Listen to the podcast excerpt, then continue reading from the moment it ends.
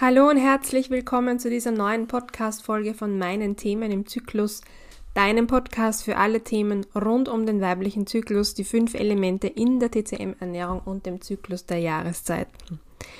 Hast du dich schon für meinen Newsletter angemeldet? Es gibt nämlich passend zu den Themen im Zyklus als Podcast einen Newsletter, der sich Themen im Zyklus nennt und alle ungefähr 2 Wochen erscheint mit ergänzenden Informationen, Texten, Tipps, Buchtipps, Rezepttipps, Zyklustipps, was auch immer, passend zu den zu den Podcast-Themen. Also es zahlt sich aus. Die Anmeldung findest du in den Shownotes. Müssen wir Nahrungsergänzungsmittel nehmen? Diese Frage stellen sich sehr, sehr, sehr, sehr viele. Es hat von meinem Gefühl her, oder gibt einen gewissen Hype, Nahrungsergänzungsmittelhersteller, das ist ein orges Wort, sprießen gefühlt wie Schwammerl aus dem Boden. Es gibt immer mehr gute auch, Gott sei Dank. Und das habe ich jetzt mal als Anlass genommen, mit dir darüber zu sprechen.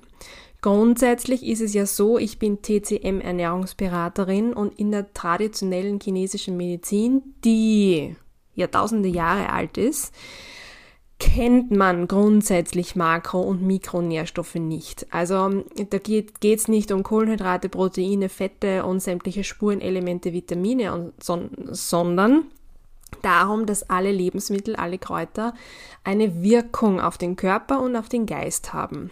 Und zwar jetzt aus thermischer Sicht, ist ein Lebensmittel kalt wie die Pfefferminze oder stark erhitzend wie zum Beispiel Chili, dann hat das einen Einfluss auf den Körper, auf die Verdauung, auf deinen Stoffwechsel, auf dein Qi, dein Blut und dein Yin in TCM-Sprech.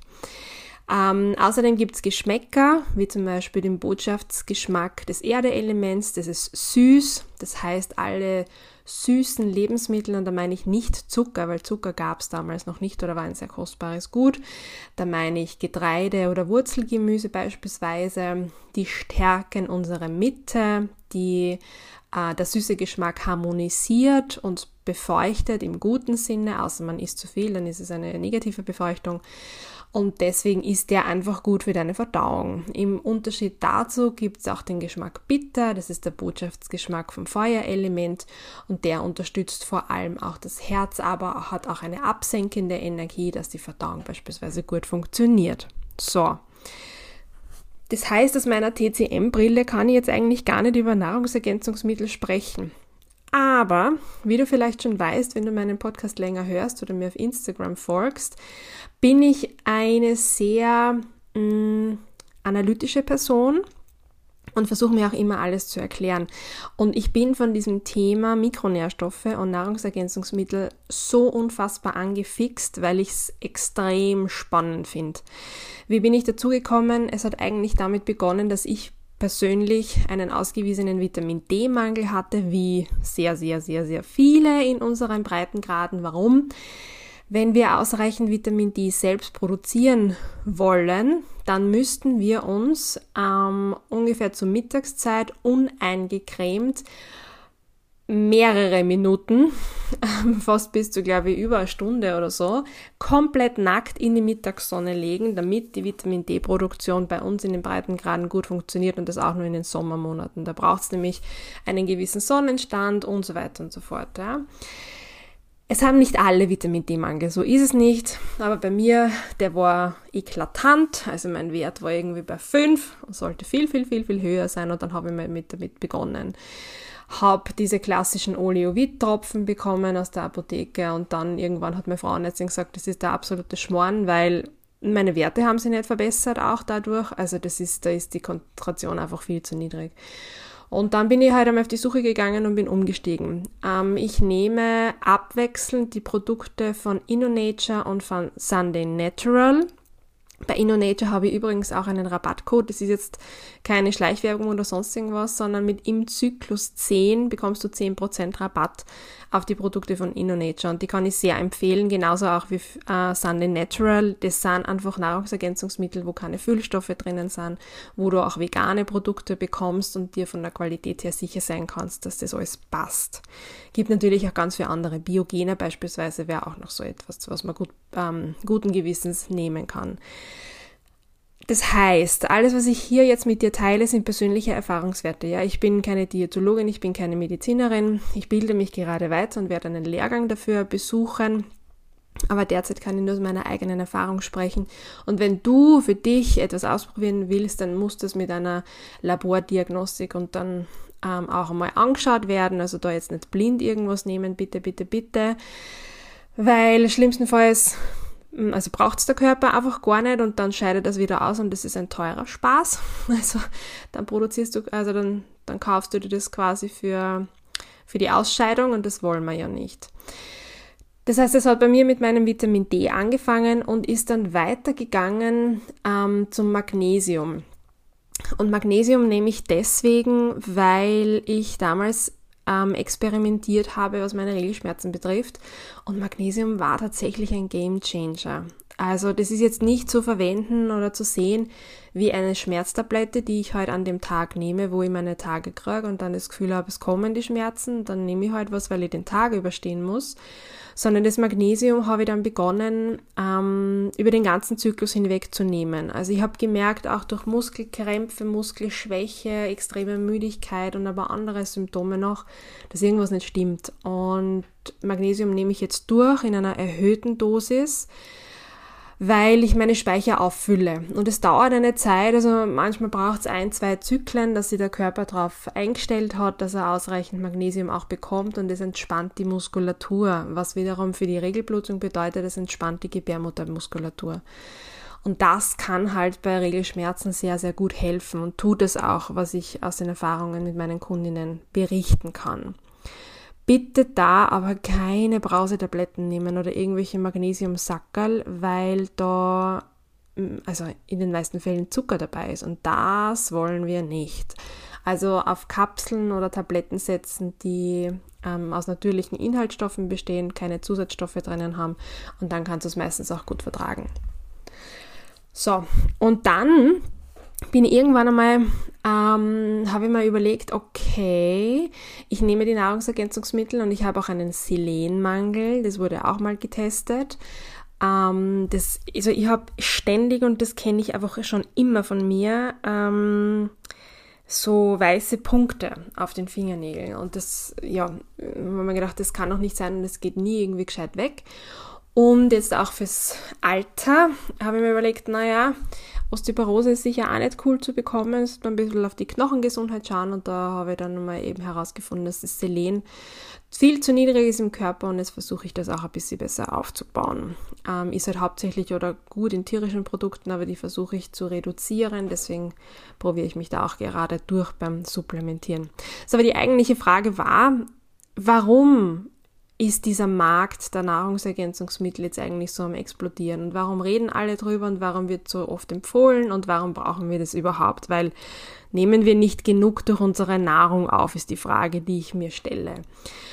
Und dann habe ich jetzt die letzten Tage und Wochen ein bisschen recherchiert und mich eingelesen und kann dir ein paar Dinge mitgeben, warum es mitunter sinnvoll sein kann, Nahrungsergänzungsmittel, dieses Wort, zu nehmen. Voraussetzung dafür ist aber, dass dein Darm, dass deine Verdauung so gut arbeitet, dass die Mittel, die du einnimmst, auch aufgenommen werden können. Also wenn dein Dünndarm eine Resorptionsschwäche hat, also sich schwer tut, Dinge aufzunehmen im Körper und du vielleicht deswegen einen Nährstoffmangel hast, weil du die eh schon gut ernährst und darauf schaust, dass es abwechslungsreich und nährstoffdicht ist, dann bringen dir Nahrungsergänzungsmittel halt leider auch nichts, weil du nimmst es und dann wird es wieder rausgespült, weil der Dünndarm sich denkt, na, kann ich nicht. Kann ich einfach nicht aufnehmen. Ich bin so überfordert mit meinen Basisaufgaben, das lasse ich nicht durch, das ist mir wurscht.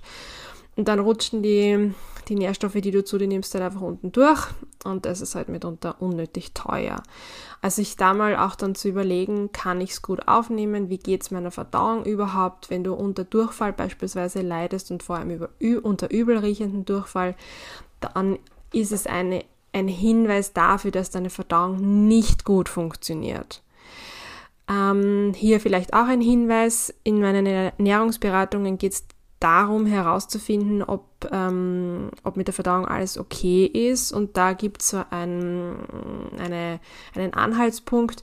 Wenn du beim Stuhlgang wenig bis kein Klopapier brauchst, dann passt die Konsistenz grundsätzlich mal. Es ist aber auch so, dass man bei Verstopfung und bei zu hartem Stuhl kein Klopapier braucht, aber das merkst du eh. Also wenn du Schwierigkeiten hast beim Stuhlgang, wenn es schmerzt oder wenn es einfach wirklich extrem trocken in der Kloschüssel landet, dann ist es zu trocken, dann ist es zu fest. Genau, und so findet man heraus, ob es der Verdauung eigentlich gerade gut geht und ob auch alles aufgenommen werden kann. Also so beginnt man es herauszufinden.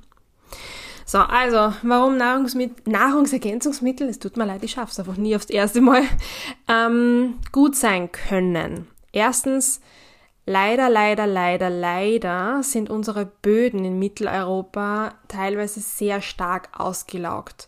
Warum? Durch die moderne Landwirtschaft. Auch Bioprodukte. Es ist zwar manchmal besser, aber unsere Böden sind einfach zu überansprucht. Durch die Landwirtschaft, durch die Umweltbelastungen, durch das Spritzen, durch was auch immer. Das heißt, die Nährstoffdichte in unseren Böden ist nicht mehr so wie vor 200 Jahren, weswegen wir aus einem Apfel von Kürbis, ja, der am Boden wächst, von einem Kürbis vor 200 Jahren wahrscheinlich mehr Nährstoffe rausziehen konnten als von einem Kürbis, den wir jetzt ernten am Feld. Also das mal zu hinterfragen. Welche Produkte kaufe ich? Kaufe ich es aus konventioneller Landwirtschaft? Weiß ich, wo sie her sind? Kenne ich den Bauer? Sind es Bioprodukte? Wie auch immer.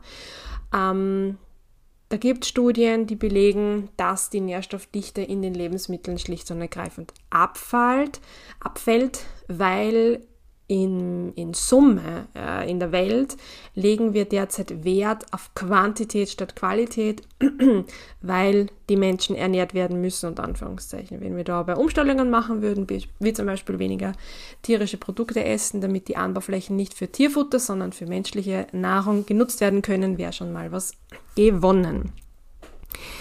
Die Lebensmittel im Allgemeinen haben sich auch verändert. Also nicht nur, dass die Böden ausgelaugter sind, sondern auch die Züchtungen beispielsweise der Obstsorten sind ganz anders.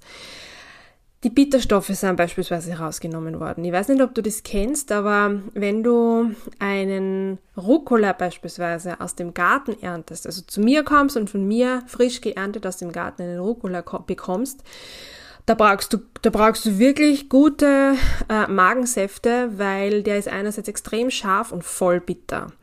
Wenn du den aber aus dem Plastiksackel aus dem Supermarkt kaufst, dann schmeckt er nach Rucola, ja, aber das sind Welten dazwischen. Gleiches auch bei Äpfeln. Wenn du versuchst, einen säuerlichen Apfel zu finden, in den Regalen vom Supermarkt, der nicht Granny Smith heißt, dann tust du dir sehr, sehr schwer. Das heißt, wir haben hier in der Landwirtschaft und in der Lebensmittelindustrie einen Shift drinnen gehabt, die Lebensmittel so zu verändern, so zu züchten, dass sie vermehrt gekauft werden. Und wir sind eine Zuckergesellschaft. Das heißt, du findest viel mehr süße und noch wenig schmeckende Äpfel beispielsweise in den Supermarktregalen und solltest hier versuchen, auf ältere Sorten zu setzen und möglicherweise auch bei einem Biobauern oder bei einem Bauern zu kaufen, der auf Sorten oder auf Raritäten setzt. Also die Lebensmittel per se haben sich in unterschiedlichsten Weisen verändert. Grundsätzlich sind die Umweltbelastungen für unseren Körper viel höher als noch vor, 150 Jahren. Die Industrialisierung, die Modernisierung, die Globalisierung, alles große Wörter, aber das führt dazu, dass sich unsere Welt so schnell verändert, dass unser Organismus gar nicht mitkommt. Wir als Mensch, wir sind von der Evolution her, stehen noch von vor 10.000 Jahren. Also bei uns hat sich jetzt nicht sonderlich viel getan, aber rund um uns tut sich so viel. Die Strahlenbelastung, die Pestizide, die in der Luft sind, die Hormonbelastung im Trinkwasser, weil wir alle Medikamente und hormonelle Mittel nehmen und so weiter und so fort. Das heißt, unser Körper ist heute stärker und vor allem dauernd mit Entgiftung beschäftigt. Und die Entgiftung läuft über die Leber. Die Leber braucht sehr viele Nährstoffe, um das überhaupt zu machen. Gleiches gilt auch für die Pilleneinnahme zum Beispiel. Das heißt, es wird laufend viel mehr in uns an Nährstoffen verbraucht, als wir möglicherweise zuführen. Und da entsteht dann auch ein Mangel. Was den Körper auch sehr belastet und vor allem die Leber ist Stress. Stress in allen Varianten. Chronische Krankheiten, Medikamenteneinnahme, schlechter Schlaf, Stress in der Arbeit mit dem Partner, Weltschmerz, wie auch immer. Der Säbelzahntiger steht jetzt für den Stress, der steht de facto hinter jeder Ecke und das strengt unser System an und verbraucht Nährstoffe, die wir über die Ernährung, wie wir gerade gelernt haben, nicht mehr in der Art zuführen können. Außerdem kommt auch noch zum Thema Ernährung dazu, dass wir uns einseitiger ernähren. Also frag dich einmal, wie abwechslungsreich du isst. Ich persönlich schaue darauf, dass ich wirklich über 1, 2, 3 Wochen nicht das Gleiche esse. Also ich versuche das super arg abzuwechseln und auch ganz stark auf saisonales Gemüse und Obst zu achten, weil das meinen Körper zusätzlich unterstützt. Diese einseitige Ernährung, dieses sich nicht Zeit nehmen, darüber nachzudenken, was mir gut tut, was ich kochen soll, was ich einkaufen kann und auch längere Wegstrecken möglicherweise in Kauf zu nehmen, um zu einer guten Lebensmittelqualität zu kommen, plus das Geld dafür zu haben, das behindert uns ja mitunter auch darin, abwechslungsreich und gesund zu essen. Und wir werden älter. Die Gesellschaft in den letzten tausenden Jahren, Millionen Jahren, war noch nie so alt, wie wir jetzt sind. Das heißt, unser Körper baut ab und wir können oftmals noch gar nicht absehen, wie sich das alles verhält, wenn wir 70, 80, 90 sind. Da funktioniert der Stoffwechsel anders, da können wir möglicherweise auch dann durchs Alter nicht mehr so viele Nährstoffe aufnehmen und das alles in Summe ergibt dann schon die Überlegung, ob man nicht an gewissen Stellen und ganz gezielt durch eine Labordiagnostik Nahrungsergänzungsmittel zu sich nimmt, um den Körper zu unterstützen bei allen Herausforderungen, vor denen er steht. Und übrigens nicht nur den Körper, sondern auch den Geist. Die B-Vitamine sind beispielsweise fürs Nervensystem zuständig, also ganz, ganz wichtig. Es geht auch darum, sich entspannen zu können. Oder Omega 3 ist auch so etwas, was extrem wichtig ist, um deinen Motor gut geschmiert zu halten. Und Omega 3 über die Ernährung zuzuführen, machen die wenigsten, weil isst du jeden Tag fettreichen Fisch. Nein, erstens haben wir eine Überfischung der Meere und zweitens sind viele Quecksilber belastet und nicht als Wildfang, sondern als Aquakulturen, was auch problematisch ist und so weiter und so fort. Also ich könnte ja noch ewig reden, die Folge ist eh schon lang und ich habe sehr schnell und sehr viel gesprochen. Aber du siehst, es kann schon Sinn machen, Nahrungsergänzungsmittel zu nehmen. Aber achte bitte darauf, es sind Ergänzungsmittel zur Nahrung. Sie ersetzen nicht eine gesunde Lebensweise. Das ist ganz, ganz, ganz, ganz wichtig. Nur weil du Magnesium nimmst und Omega-3 und ein Multivitamin und sonst irgendwas, heißt es nicht, dass du dann einen Freifahrtschein hast für jeden Tag Fastfood, Pizza und keine Ahnung was. Nein, zuerst die Ernährung umstellen und dann schauen, wo man gezielt mit Nahrungsergänzungsmitteln arbeiten kann. Und das professionell begleitet. Ich hoffe, ich konnte dir mit dieser Folge ein paar Impulse geben, auch über deinen Einsatz von Nahrungsergänzungsmitteln nachzudenken.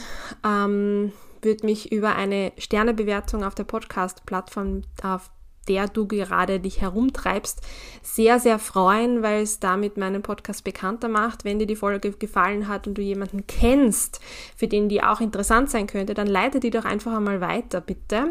weil auch so vergrößert sich die Hörerschaft und wir erreichen oder ich erreiche mehr Leute. Das würde mich sehr, sehr freuen. So, jetzt haben wir fast die 20 Minuten geknackt. Ich glaube, es ist die längste Folge bisher und deswegen sage ich jetzt am Schluss wie immer alles Liebe.